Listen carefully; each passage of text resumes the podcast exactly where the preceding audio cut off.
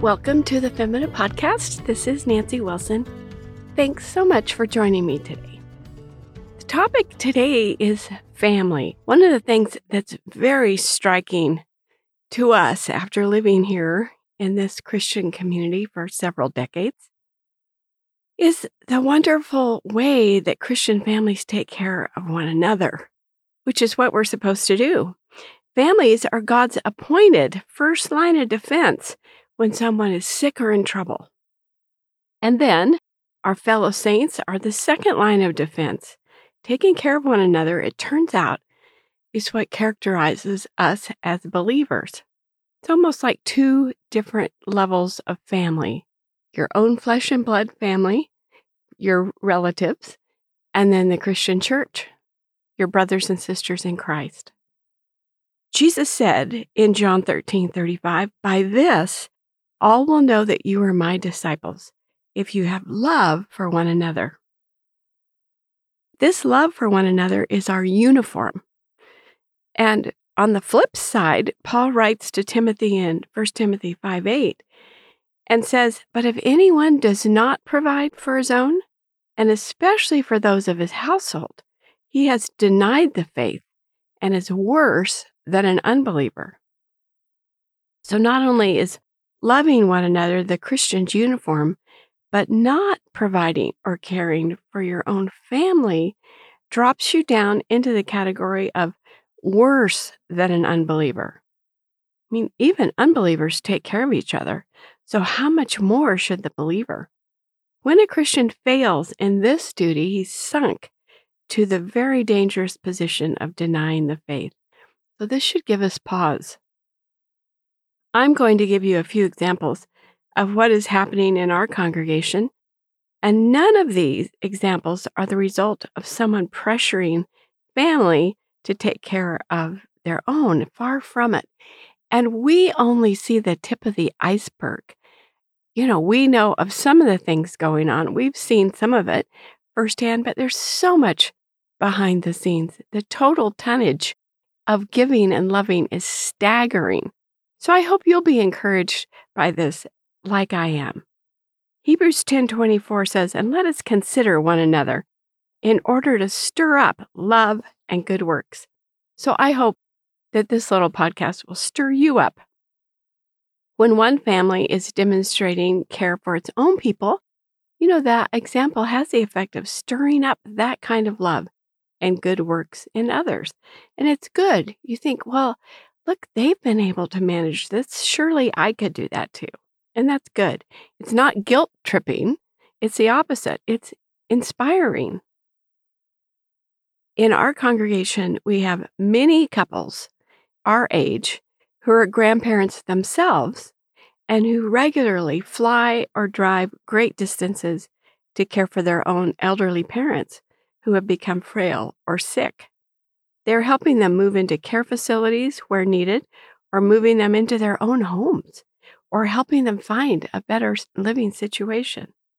I can readily think of several families who have aging parents living with them here in their own homes.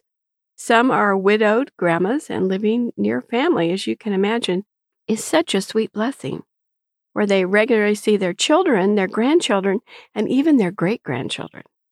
In other words, there is a solid commitment here caring for elderly parents. And it sometimes it takes great creativity and physical resources to accomplish it. James 127 says, "Pure and undefiled religion before God and the Father is this: to visit orphans and widows in their trouble and to keep oneself unspotted from the world." Living this way, caring for our own parents who may be widows is pure and undefiled religion, and you can't get much higher praise than that. But at the same time, it's basic Christian living before God and the Father. Some of the folks in our congregation who are caring for older parents are still young themselves, and their kids are still at home. So, having an elderly mom or dad moving in with you isn't easy. It really can mess up your life and your plans. But isn't that glorious? And isn't that good to know? But this is God's plan and purpose, not mine. If it's messing with my schedule and my plans, then help yourself, Lord, mess with them because I want your plans, not my plans. Does change how free you are to come and go. And many of the couples who are caring for their parents are just approaching retirement age themselves.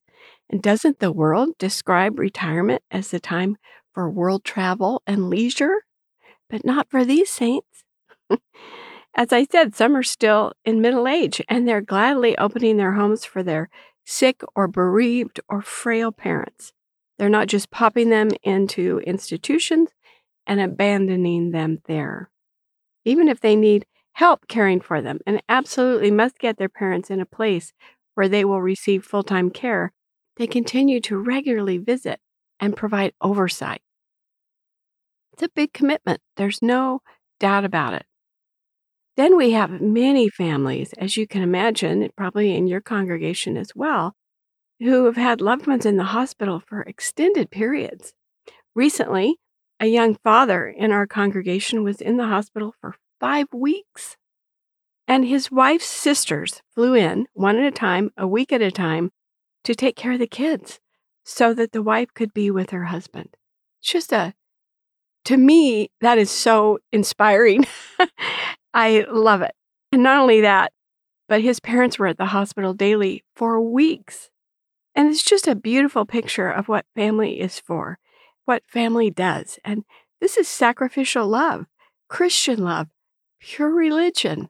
And you know, as these sisters were flying in, they were leaving responsibilities at home where other people had to step it up and help fill those roles. So it always has this much bigger impact than we realize or that we can see with our eyes the level of good works going on and love and provision behind the scenes. We've had many with long term conditions or illnesses that will require lots of family help. And we've seen such sacrificial love and care over many years. I can think of one wonderful couple who would drive many miles every week to help with the care of a grandchild. And I only know a fraction of the work that was involved, but they left their own comfortable home every week for years to give themselves to their family, offering their strong hands to help and comfort and cook and clean, whatever was needed. Later, when that same couple was in a serious car accident, where were they? They recovered at the same home where they had come to help for years. It's like returning the favor. And you just see this over and over again.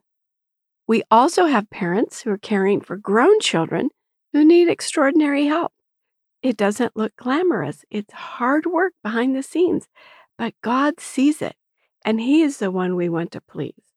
God always blesses this kind of labor when we lay ourselves out for one another, especially for our own family.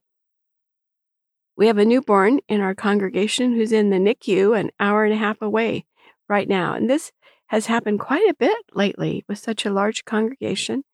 And what a blessing it is to have a facility within easy driving distance. But many are needed behind the scenes to help care for the kids at home while mom and dad are with the baby. Time and again, the saints pitch in to babysit, to fix meals, to clean, to carpool, whatever is needed. It's just staggering. that second line of defense has proved themselves to abound in love to one another. Our church has a never ending meal sign up for families who have sick kids or new babies, as well as many other kinds of difficulties or trials. Such a blessing. And we've known many over the years who've opened their homes to foster care or have adopted needy children. This is pure and undefiled religion that James describes. We've seen large financial gifts given to help the needy, housing provided, cars given, you name it. It goes on and on. And this is not super Christianity. This is true Christianity. This is what a community, beginning with the family, does for one another. This is a sign of health and God will prosper it always. We can't each do everything, obviously, but we can probably do more than we are doing.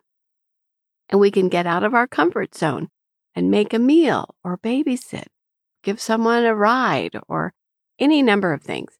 So I just encourage you to pray about that. Like, Lord, is there something, you know, what should I do? Should I cook a meal? Is there someone that needs that? Then I really should extend myself. Um, and in this area that I'm not comfortable with, we'll, we'll try it. God will bless it. Blessings on your week. Thank you so much for joining me.